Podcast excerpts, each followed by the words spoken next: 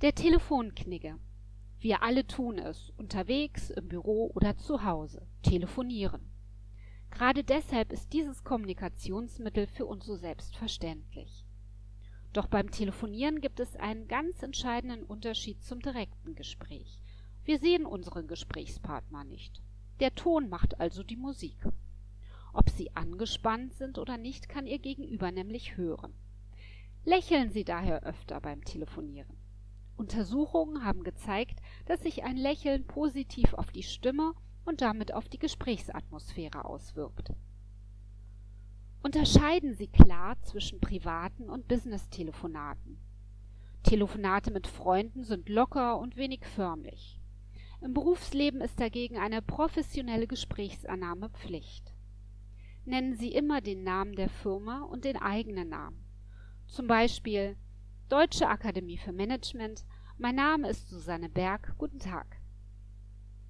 Bereiten Sie wichtige oder schwierige Gespräche vor und machen Sie sich vor dem Telefonat klar, was Sie erreichen möchten.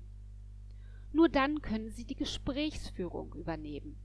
Die Vorbereitung dauert meist nur wenige Minuten, lohnt sich aber enorm. Ansonsten passiert es schnell, dass wir mit dem diffusen Gefühl auflegen, nichts von dem erreicht zu haben, was wir wollten. Geben Sie Ihrem Gesprächspartner Ihre volle Aufmerksamkeit und vermeiden Sie laute Hintergrundgeräusche. Wenn Telefonate im öffentlichen Raum, etwa in Bus und Bahn, unbedingt sein müssen, dann bitte leise.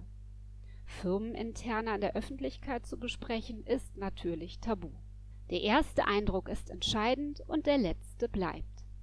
In diesem Sinne sollte auch das Gesprächsende professionell gestaltet werden. Sprechen Sie Ihren Gegenüber nochmal mit Namen an und fassen Sie die Gesprächsergebnisse zusammen.